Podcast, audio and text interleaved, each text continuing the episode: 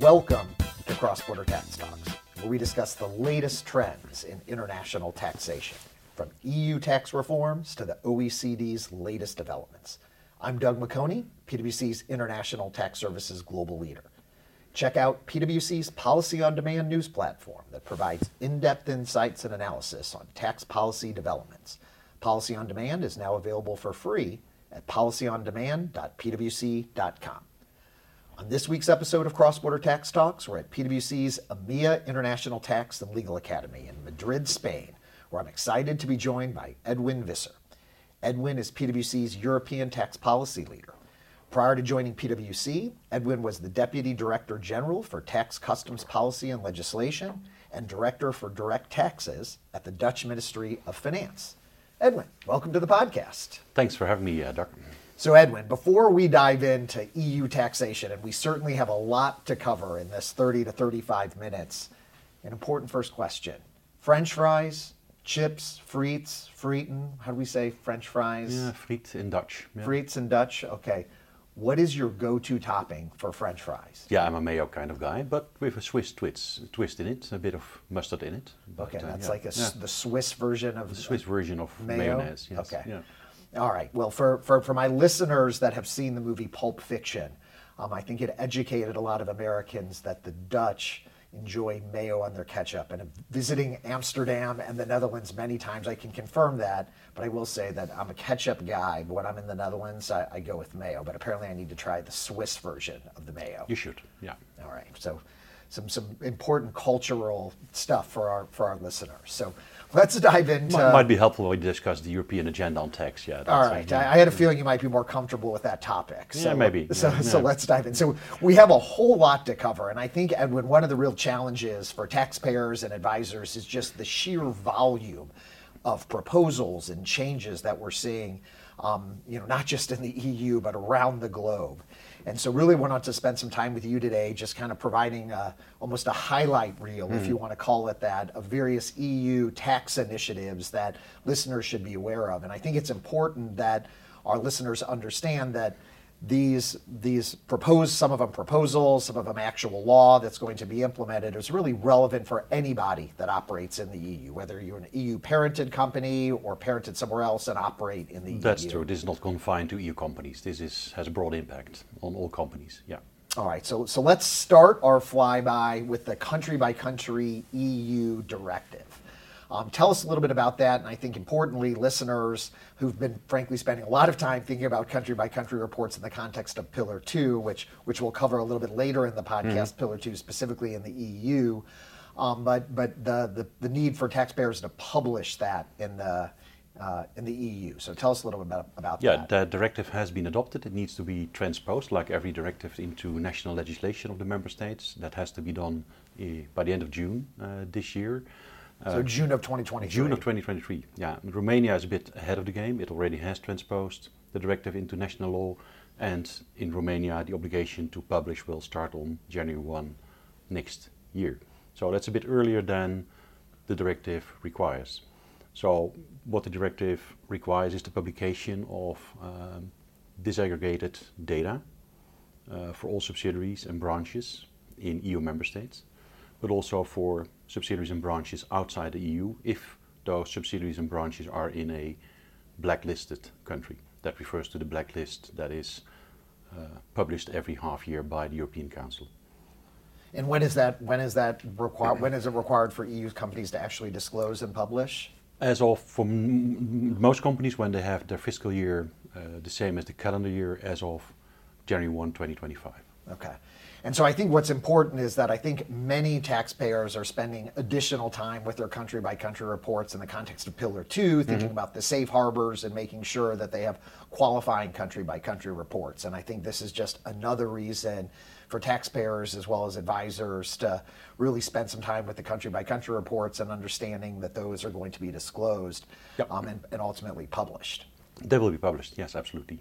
And it's for corporate income tax only, and not for all taxes, but corporate income tax only. Okay. So that may be a good nuance to add to this. Okay. Um, so we'll uh, we'll we'll see how, how that potentially influences uh, taxpayer behavior, but uh, certainly something to, to to keep an eye on. But like Pillar Two, you have to start thinking about this now, you know, and get your data uh, together, you know, to get your data right in order to be able to publish. And what's more important, I think, think about your narrative.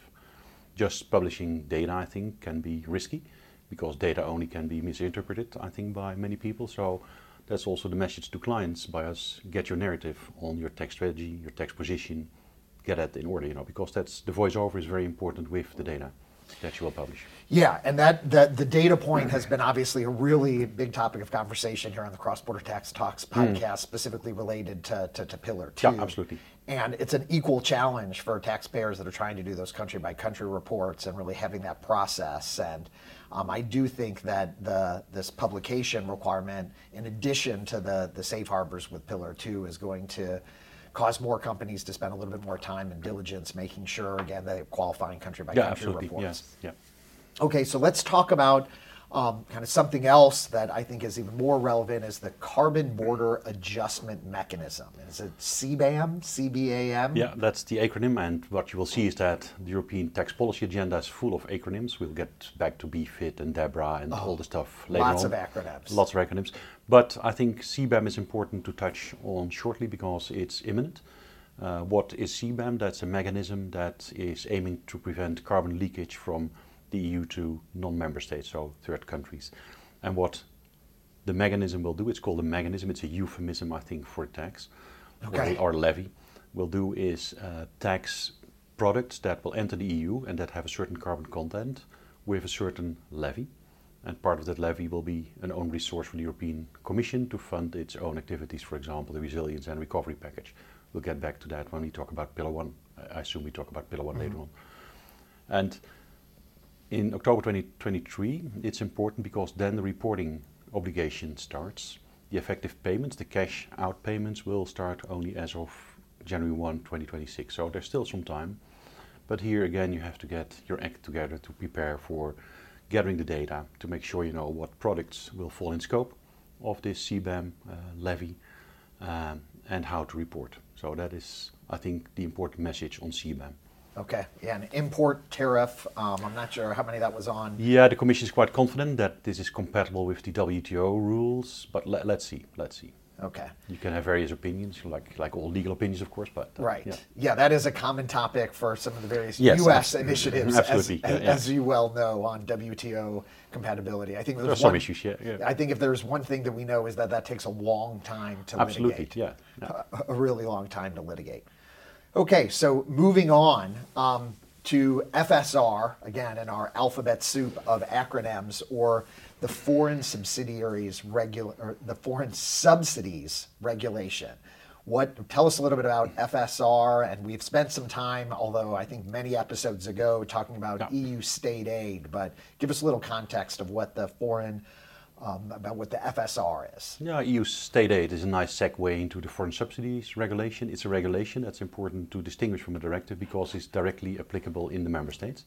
So it doesn't need to be transposed into domestic legislation.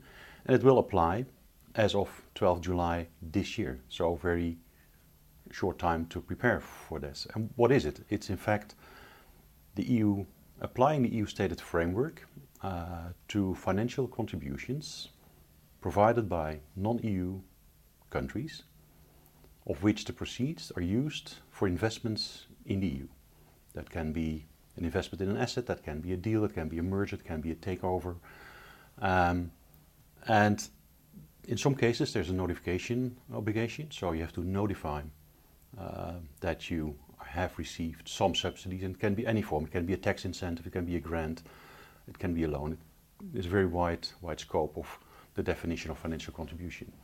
And it's important because the Commission is having some, well, powers to to apply redressive measures to companies.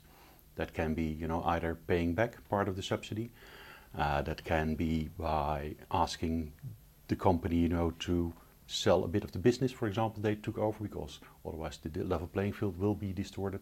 So the ramifications are, I think, potentially enormous. I think this regulation was written against China in the past, uh, because China provides lots of subsidies and tax incentives to companies, and those incentives are also used for investments abroad. Now this has an impact, I think, on the U S too, and U S companies using the incentives and subsidies of the Inflation Reduction Act. So, so some of the green energy credits. The green energy credits, for example, yeah. So you have to carefully analyze, you know, have you received the subsidy, any financial contribution? Is there a link with the investment in Europe? It can be a takeover. And what's, for example, when you're doing a takeover and you have to analyze this data for a five-year look-back period. So you have to look back five years if any of any proceeds that you received from the foreign government are used for this investment in Europe. So that's quite a challenge for the deals people, but also for the people working on the Inflation Reduction Act, for example. And, and what are the consequences if a taxpayer is doing a deal um, and they have taken advantage of certain incentives um, as defined by these F S R rules? Or what are those the consequences for, for taxpayers? Well, one of them is that you could end up in a situation where you have to pay back uh, part of that incentive. Not to the U S government, but to the European Union. Right, and I think that's what is frankly uh, a little bewildering and, and concerning, I guess, yeah. as an advisor and for taxpayers, is that if they have received a incentive, if they've received an incentive from some other foreign government, yeah. and they're one of these triggering mechanisms, so a deal, I think you had mentioned, would be one of the potential triggering mechanisms, then it could... For example, yeah, but the Commission, uh, well, paying back the subsidies, one one measure, but also the Commission can ask, you know, to reduce the capacity of the company or the market presence presence of the company in the European Union. So there are various measures, but it's it's you know really impactful, I think, you know, for certain situations. So for all companies investing in Europe, I think this should be part of the conversation when we talk to those clients. And how will how do taxpayers know what incentives could potentially be triggered? Because there are obviously all kinds of incentives. You mentioned the green energy credits yeah. from the Inflation Reduction Act, is like foreign-derived intangible income, for example. Um, you mentioned some of the incentives in China. How do you... Those are very good questions, and we don't know the answers yet to that, I think. You know, the scope is very wide, so any financial contribution could be in scope. Uh, so even maybe F D I, F D I, F I D I. Uh, but we're not sure yet. So no, and, and in the pre-notification procedure, that means that we have a conversation with the client, with the Commission, on the on the deal that is that is coming up, you know, and whether there's a issue. Uh, so that has to be developed, I think, you know, the further interpretation and definition of what exactly is a financial contribution that is in scope of this of this regulation. And and what can we expect? Will the E U provide a list of, of certain incentives? Or I mean, what, what can that we That would anticipate? Be great, but I, I'm not sure yet. What I know, what we hear is that the Commission is building up a very large team, a fairly large team, to deal with this. So it's taken very seriously. Uh, so if one company would hope, you know, this would not be applied, then I think that that would be vain hope. So this is a serious topic for the Commission, and it should be a very serious topic for us when we have client conversations with non-E U clients who are investing in the European Union. Okay, and when, when did you say that these rules become effective? Uh, twelfth of July this okay. year. twelfth of July of yeah. twenty twenty-three. And twelfth of October twenty twenty-three, the notification requirements enter into force. So okay. it's really, really short term.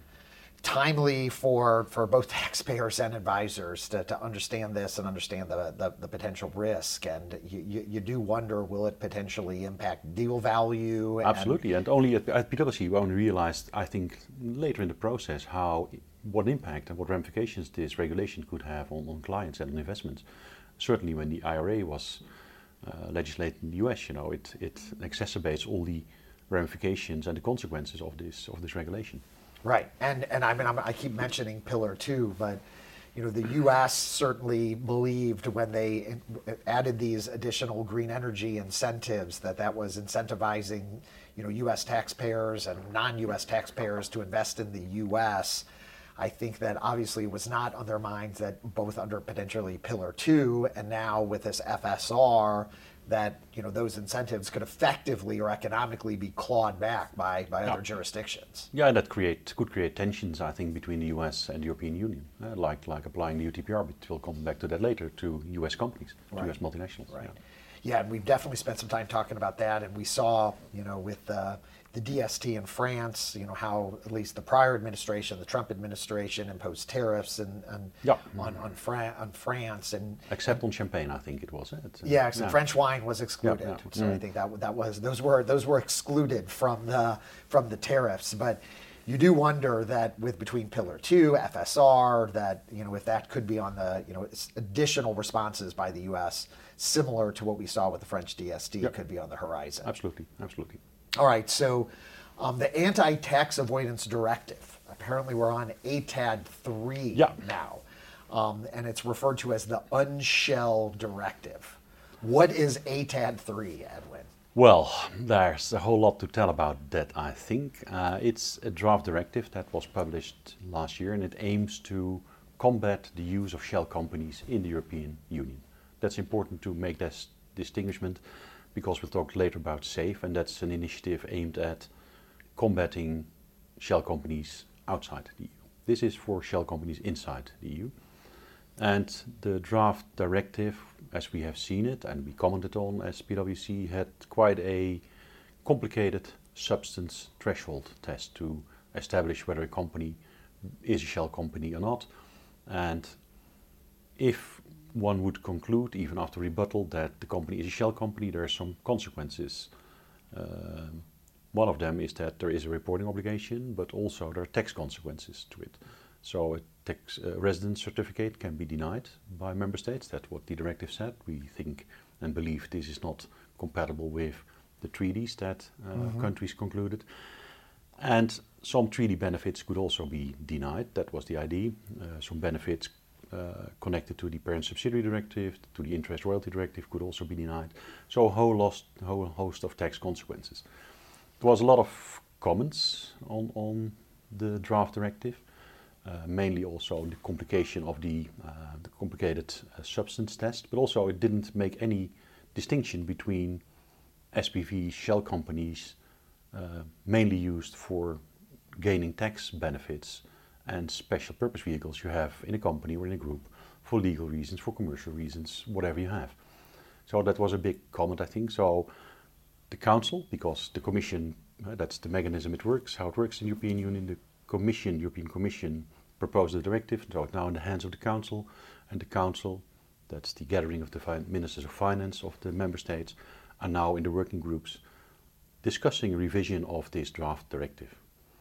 And what we hear is that the substance test will be changed, will be a little bit different than the ones we have seen in the draft directive. Uh, there will be tax consequences, we hear various rumors about it, so we're not sure what's what we will end up with, and there will be a reporting obligation. Uh, timing-wise, we don't expect this to enter into force before January first, twenty twenty-five, while the original directive aimed at being implemented at January first, twenty twenty-four. And in the proposed directive, there was a two-year, two-year look-back period, and now we're we're hearing that there is only a one-year. Okay. Uh, and and how was how do they define a shell company? What is a shell? Because you had mentioned that, you know, there there were comments provided by PwC as as well as others on, you know, the, the substance requirement. But generally, what what what is a, a, a shell company? Yeah, I think it was a quite a broad definition. If you are below some substance requirements, that could be payroll uh, levels, that could be people, that could be having an office, et cetera, et cetera. That, that you're quite easily, you know, labeled as a shell company under the definition. There's a rebuttal in the original directive, but there were no criteria for that rebuttal. So I think you were sort of in the hands of the tax administration, um, who says, well, we think, you know, you're still a shell company or not. So that was a vagueness, I think, that, that well, that's not good tax policy, because you need to provide provide as much tax certainty as you can, I think, to taxpayers. Yeah, I think one of the things, a common theme that we see amongst policymakers and, and others kind of outside of the, those of us that practice international tax is, uh, uh, frankly, maybe a, a lack of appreciation for the fact that oftentimes investors want to set up a legal entity as an investment vehicle, mm-hmm. um, so that they can, whether, for example, yeah, yeah. you know, for, yeah. for for example, and it's it's referred, you know, I think commonly an S P V, a, a, a special purpose vehicle, um, it has negative connotations, but it's really a group of investors that yeah. are putting together a legal entity to then invest in something else, and by, you know, its nature, it may not have any substance other than acting as the investment vehicle to then invest in other, for example, European or other subsidiaries. And it sounds like those, you know, that's just one example that could potentially get caught up in these rules. Yeah, for example, real estate investors in Europe, for example, from outside uh, the E U, they often have their substance, their, their staff in one entity, for example, in Luxembourg, and they have special purpose vehicles, propcos, per property, right, which do not have, you know, staff or anything else. So then this directive would have as a consequence potentially that you would ask and require those businesses to reallocate their staff to the various prop companies, you know, in order to meet the requirements of this uh, directive, while having a property company per investment is not right. predominantly tax women. So that, that is really a consequence that we addressed also in our submission to the Commission. Uh, hopefully this will be addressed in the revised directive, but we're not sure yet. It's it's apparently quite complicated. The Swedish presidency, we have rotating presidencies in, in the European mm-hmm. Union. Right now Sweden is the president of the European Union, is working on a compromise. We hear that there will be some informal discussion maybe in May on this revised directive, but it will not be finalized, we think, under the Swedish presidency, but under the Spanish presidency, who will take over the helm as of uh, July first this year. Okay, so July twenty twenty-three, we have the change from Sweden to, to Spain. And, and remind listeners, because we saw this, you know, we followed very closely the E U directive for, for Pillar Two. Um, but maybe remind listeners kind of what is required to be able to, to get a, a directive, because I think we need unanimous consent from the E U for the directive to get passed. And then yeah. I think you had mentioned earlier, each jurisdiction has to im- it has to actually go through their own legislative process to enact those rules. Yeah, you have two legislative procedures in the European Union, the normal one that requires qualified majority voting, including uh, a majority of sixty-five Uh, percent of the inhabitants of the European Union, okay. and you have the special legislative procedure that's for most tax legislation, and that requires unanimity by the member states in the Council. And does the does the A T A D three, the unshell, fall, fall in the second category, requires yeah. the unanimous yeah. consent? But for example, we talked about public C B C R. That was an amendment to the accounting directive, so that was decided upon by qualified majority voting.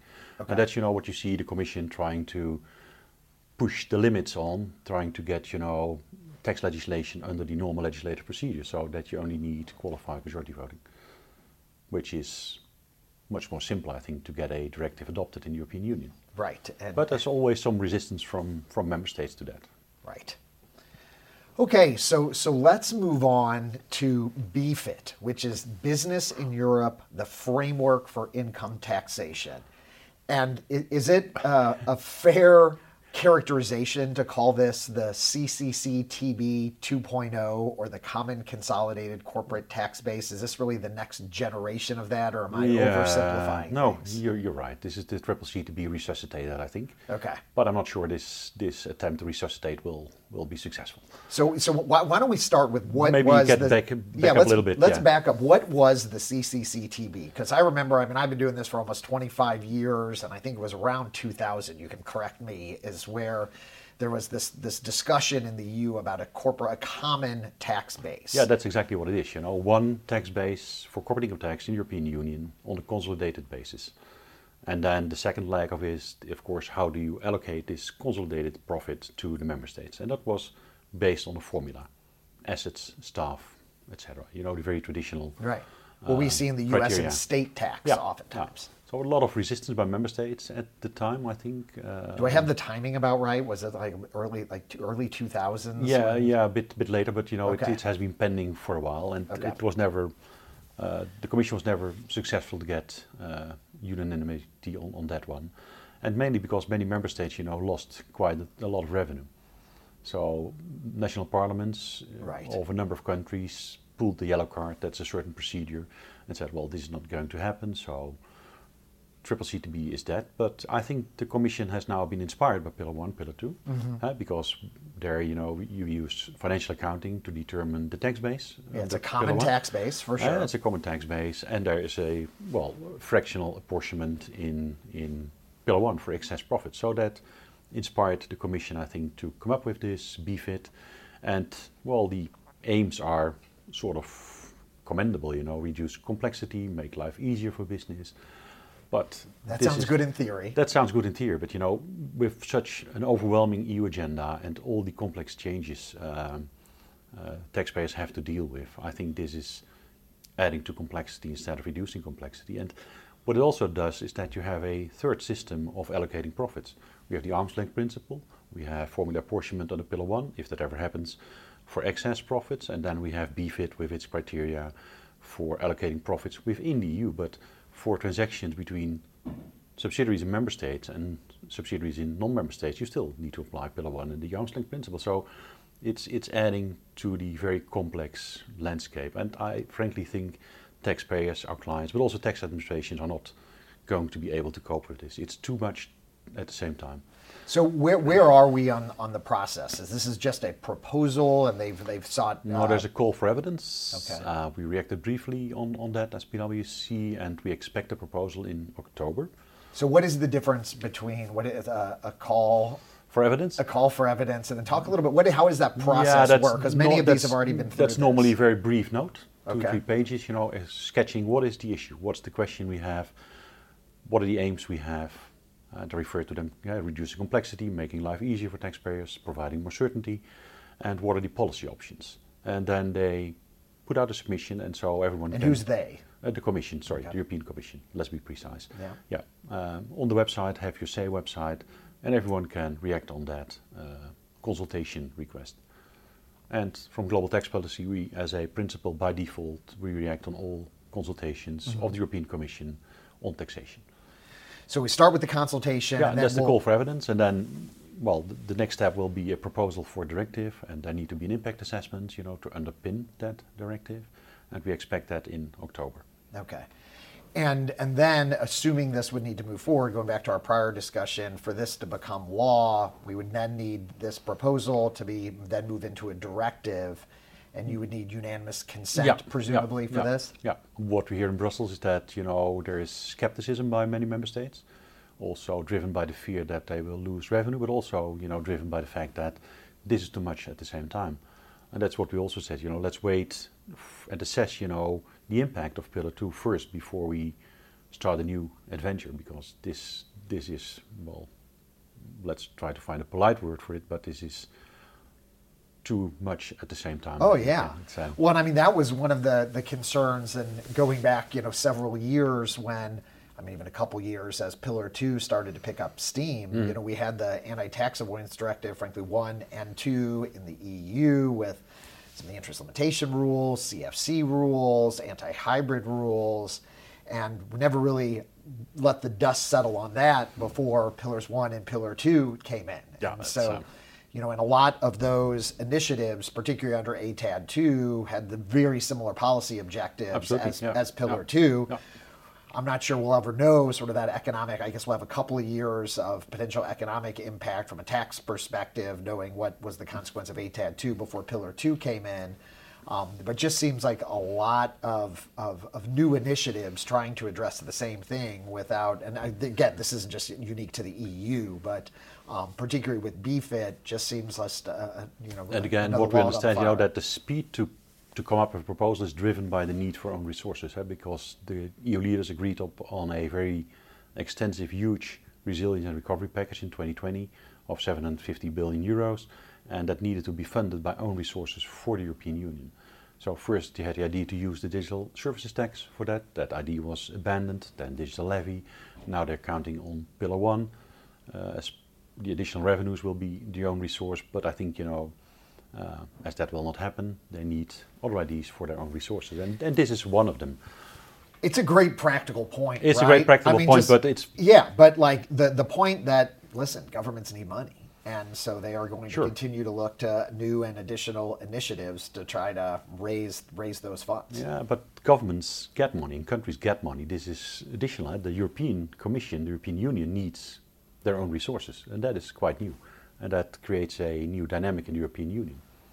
Fair point. Um, in other words, just to, to state that back, that well, each country has its own fisc, obviously, yep. and its own financial obligations, but now this collection of countries also has to fund the E U, right? This larger body, it's a collection of these various, and so not only do individual countries need to raise the money, but these individual countries effectively need to raise the money to be able to support and fund the E U, or the E U otherwise needs to collect yep. that money. Yeah, now we even hear rumors about a toll tax for certain companies. Uh, a rumor about a crypto tax is floating in Brussels. What, what's a toll tax? That's a tax on certain infrastructures, technical infrastructures, We don't know yet much about it, but that's some rumors that are floating in Brussels, you know, also in the context of how can we find own resources for the European Union.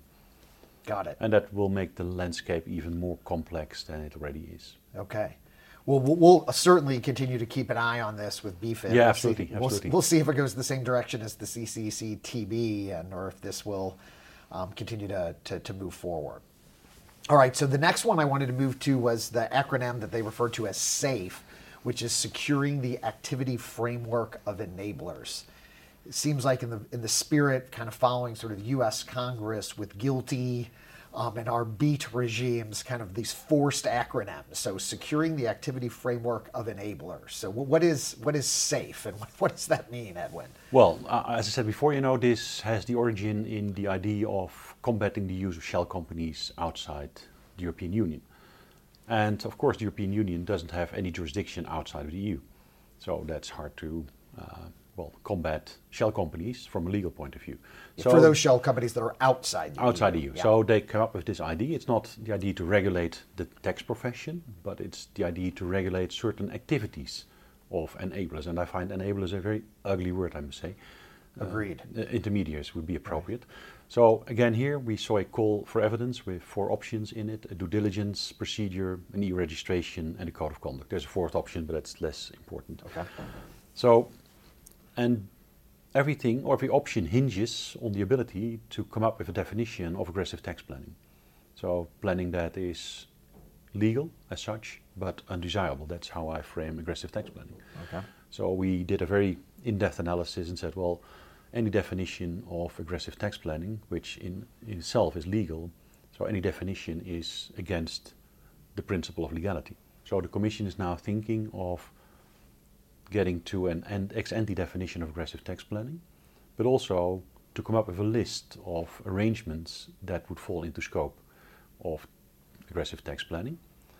It would apply only to tax advisors, tax advisors outside of the E U, so not to lawyers, not to asset managers, not to fund managers, so only to tax advisors, okay. only side outside the E U. Um, and the Commission said in some conversations they think of creating a list of more than ten thousand arrangements in the next few years. As a consequence, if you would advise as a non-E U tax advisor uh, on these arrangements, you would be deregistered from the register, and clients using that advice could also get penalties. So it's not only important for PwC and the likes, but also for companies, because they could get penalties using tax advisors that are not in the register or using arrangements that are on that list. That's what we hear right now. So where is this in the process, and what, what do we expect for, for we ex- timing? We expect this? a proposal in June, maybe a little bit later, uh, and we hear that the proposal will be done on the normal legislative procedure, so that will just need qualified majority voting. Okay, because it's not really a, a income tax. Yeah, you can debate whether that is okay. or not, you know, and, and probably some member states will be against that, so let's see how that works out. What's important to understand too is that the Commission has only limited time to agree upon this with the Council and the Parliament, because the mandate of the Commission ends uh, in May or June next year, because then there will be uh, elections of the European Parliament, and so there will be a new European Parliament uh, and a new Commission later on in twenty twenty-four. Yeah, so how does, just I, I, I want to double click on the elections that, that you had mentioned next year. How will can, how does that work insofar as how does that impact sort of the direction of tax policy and initiatives um, with respect to, to, to those elections? Yeah, what we see if we look at predictions, uh, and every citizen in the European Union can directly vote for the European Parliament. Uh, around seven hundred seats in the European Parliament. Uh, bigger member states have large res- representation like Italy, France, Spain, mm. Poland, not to forget. Um, and what we see in the predictions, what they're worth, is that we see a slight shift to a uh, more centre-right uh, parliament. That doesn't always mean that we'll end up, you know, with different tax policies, because mm-hmm. some of the centre-right and right-wing parties have really progressive economic agendas mm-hmm. and tax agendas. So that is difficult to predict right now, you know, how that exactly will look like. But I don't expect a really big change, you know, if I see Uh, the members of parliament who are likely to be elected and have the ambition, you know, to continue in their positions, for example, as the chair of the F I S committee, uh, I don't think, you know, the direction of travel and, and the tone of voice in the parliament will really change. Okay. So I, I do want to get to Pillar One and Pillar Two, but maybe one other you had mentioned, Deborah. Um, what, what, what is what is that, and and, and where are we um, in re- related to that? DEBA stands for the Debt-equity bias reduction allowance. So in fact, an allowance on equity, but it's financed by getting, you know, stricter interest deduction limitations. That's in short, Deborah. Um, strange idea. You know, certainly if you have B F I T floating around, because I would say Deborah would be part of B F I T. Right. Uh, but it's costing, going to cost member states a lot of money. For example, the Netherlands, uh, because the Netherlands has more stricter interest limitation right. deduction rules than other countries. Um, so it cannot finance the allowance for corporate equity. So what we hear is that this is sort of dead in the water. Okay. The, ir- the irony that I always thought with Deborah is the policymakers effectively allowing an interest expense deduction on equity, which feels a bit like a hybrid type deduction where you're getting a deduction on equity. I certainly understand the policy of... Yeah, if you if you think you only want to tax economic rent, then it then it makes sense, but it's, you know, it's a budgetary bleeder for many countries. Right. Yeah. Okay. All right, so so let's move on to, to, to Pillars one and, yep. and Pillar two, um, specifically from, from an E U lens perspective. And we know that from a Pillar two, which we'll come back to, um, has we've got a directive passed, and now we're anxiously awaiting jurisdictions to, to implement those rules and see what those look like. But where are we on Pillar one in the E U? That begins with the question, where's the O E C D on Pillar one? And they're still aiming at a multilateral convention, I think, you know, mm-hmm. and uh, but... I think we all know and understand, you know, the U S will never sign up to this. Uh, certainly, if you look at the most recent letters of Jason Smith, the chair of the House Ways and Means Committee. Mm-hmm. From I Missouri. Think, my, uh, my yeah, home yeah your home state, your yeah. home state, yeah. I think that, so Pillar one is dead from my point of view. Um, but getting back to the E U, the E U intends to legislate Pillar one into via a directive. Mm-hmm. And I mean, that's, I, it, it and does, that's, that's it, not not much more to say about that, right. I think, you know, from a E U perspective, okay. per se. It does strike me as a little bit ironic in that the, the point being, well, if the E U will, or if the U S will never sign up, then this doesn't make sense. And when the U S had clearly signed up for Pillar two, we still didn't actually implement, nor will we implement, at least in the current that's true, that's true. with, with Congress. Um, but uh, um, I think that, you know, we'll, you know, just a tremendous amount of complexity, obviously, on with, with, with Pillar one. So we'll obviously continue to follow it, see what happens with the O E C D. Uh, but uh, appreciate that the, the likelihood of that, it, it does feel like it's a bit on life support at this point. Yeah, and I'm not sure, you know, because the Commission will never admit it, that, that B F I T may be driven also by the understanding of the Commission that Pillar one will never happen, but, you know, that's that's just ah, guessing. That's okay. just guessing. Yeah. Okay, so then let's move to certainly last, but but not least, not one least, of my no. favorite topics is is Pillar two. Um, so we had the, the E U directive, a lot of drama and news that for yeah. listeners of the podcast with Poland and Hungary, the E U directive obviously, obviously passed and made for great listening for my fellow tax nerds. Absolutely, yeah. It's, a, it's sort of great entertainment. It, it was, yeah, yeah, I yeah. mean, just, you know, looking at, at, at, at you know, all the, the tax periodicals mm. every day, figuring out what was going on and what had Poland said, what has Hungary said. And I mean, it was uh, almost a surreal experience, but the E U directive is passed. We are now waiting for, for countries to, to publish, ultimately propose, and finally enact their particular rules. Um, but there's been a number of questions with respect to the compatibility of Pillar two and E U law. Um, treaties come to mind, and you know we'll talk a little bit about trade tensions. But you know, what, what are your views on that? There's been a lot of ink spilled, and I think some very technical positions, particularly with respect to the undertax profit rule, yeah. and that how that may apply within the within the E U. But what is the current state of thinking on the compatibility of Pillar two and E U law, given that we already have a directive passed? Yeah, that's I think a very important fact. We already have a directive passed. I think so that will make the likelihood that the European Court of Justice will say that there is an incompatibility less likely, I think. But that's just, you know, an opinion. Mm-hmm. There's some articles floating around, for example, of our colleague Arne Schnitger mm-hmm. on the phase-in uh, clause in the directive. Is that compatible with E U law? Question mark. Read the analysis. I would say we don't have time to, right. to dig deep into that.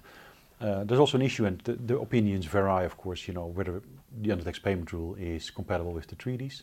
Well, um, and I think this is at odds, you know, the undertax profits rule with Article seven, Article nine of the O E C D Model Convention, which only allows you to allocate profits to, an, to a jurisdiction within the boundaries of the arm's length principle, and, right. not, and not beyond that.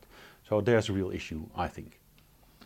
And what is the process, um, kind of that legal process um, for taxpayers, you know, if they were to contest, or how does that work in the E U? Sort of how does the process work to determine whether something may ah, violate? That, yeah, that's interesting. Well, when you talk about incompatibility with the Treaty for the Functioning of the E U, then it's the procedure that you can end up, you know, with the European Court of Justice.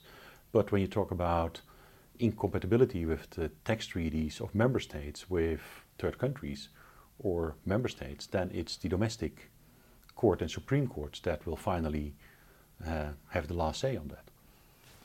Yeah, so it, it so it, it can end up in various ways, you know. If, right. if if taxpayers start to litigate in various member states, you know, well, we don't. There's no guarantee on a unified conclusion on that. That depends, you know, right. on how the member states, you know, interpret the O E C D guidance, dynamic, static, you know, et cetera, et cetera. So that is that is to be seen.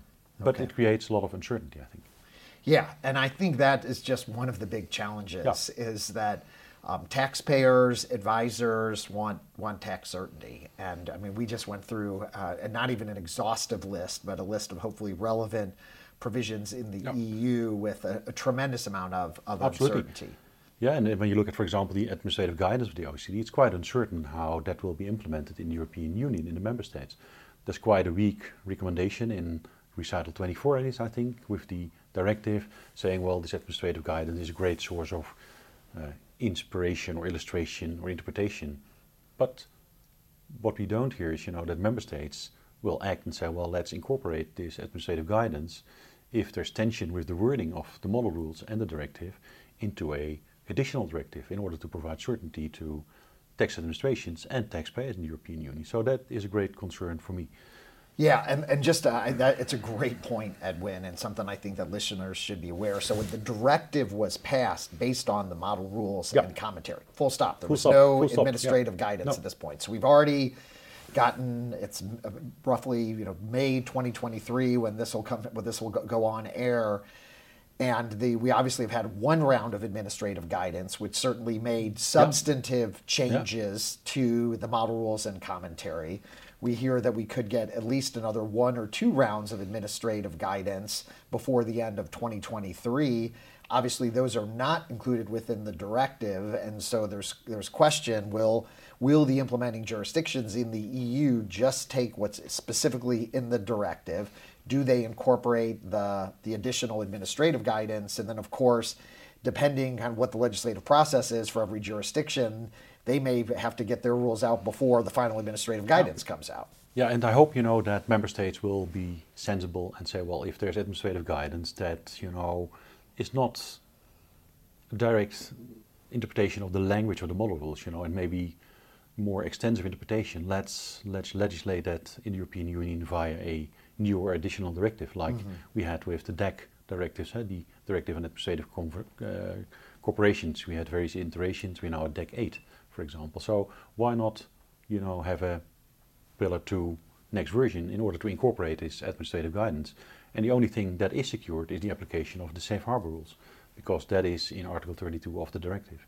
But the rest of the administrative guidance, it's it's really a question mark how member states will implement this, how they will interpret this, but also how will courts at the end of the right. day interpret this. You know, this, this could end up in a bigger chaos than we're even in right now, and even bigger complexities and uncertainties for taxpayers yeah, than, it, than we see right now. So it, it's a, it's an interesting thought and suggestion that that we would need to have another directive on Pillar Two to incorporate that administrative guidance, um, particularly given how well that the first round went. And yeah, yeah, yeah, that will be a challenge. Yeah, yeah, but a big challenge potentially to be able to get that unanimity. Um, So Edwin, uh, any you know uh, advice, just kind of general advice um, for for taxpayers? I mean, there's just there's so much going on. It's it's it's amazing. I mean, there's you know, international tax has always been a very dynamic field. It was one of the reasons I get into it. It's why I really enjoy it. But and listen, I am a, a you know a, a steady reader of all things international tax, and it's just really challenging to stay caught up with all these various initiatives. And what advice do you have for for taxpayers, and maybe not even just from an E U perspective, but just as an international tax advisor? Yeah, pay attention to the E U agenda. It's important. I think it can be a catalyst for developments also outside the E U. For example, look at Australia, who has come up now with very far-going public country-by-country reporting uh, legislation. But also there's some initiatives that do not have tax, you know, in the acronym, but have a relationship with tax. For example, the Corporate Sustainability Reporting Directive. Mm-hmm. There's a tax angle to it too. So the the impact of the E U agenda on taxpayers and clients is, is huge, I think. And well, we have a good team. We can present everything that's happening in the E U to clients, so to make sure that they're aware of what's happening and what could have a consequence for them doing business in the European Union. Yeah, it's overwhelming. And, and I think the advice that I would give to, to taxpayers as, as well as advisors is get involved in the process. Like when, when these policymakers, and you worked in the Dutch yeah. Ministry of Finance, you it's want important, to, yeah. you want to hear from taxpayers, you yeah, want to hear absolutely. from advisors. What are the issues that we're missing? And I think that particularly in the E U, through the process that you described, there is that opportunity for, for yeah, taxpayers. And, and then despite, that's, that's a sort of contradiction, despite the activist tone of voice sometimes of the Commission, there's really interest in the positions of business. So be involved indeed in the submissions, in the consultations, and make sure that your voice is heard directly or via AmCham or via Business Europe, but make sure that your voice and concerns are these. are heard. I think that's that's very important. All right. Well, great advice, and I think a perfect way to end it. And as we continue to follow these developments, Edmund, we'll have you back on to, to see where we end up with B F I T, amongst others, and if we end up with the C C C T B yeah. three point oh, we'll uh, you'll hear it about it on the Cross-Border Tax Talks. Yeah. Stay tuned. Okay. All thanks. Right. Well, thanks for tuning in to this week's episode of the Cross-Border Tax Talks. Thank you, Edwin Visser, PwC's European Tax Policy Leader. I'm Doug McHoney, PwC's International Tax Services Global Leader. Stay tuned for another exciting edition of the Cross-Border Tax Talks podcast.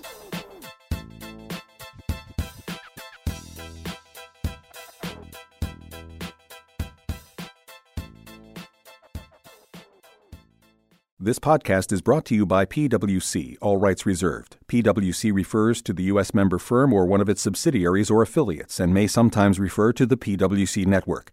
Each member firm is a separate legal entity.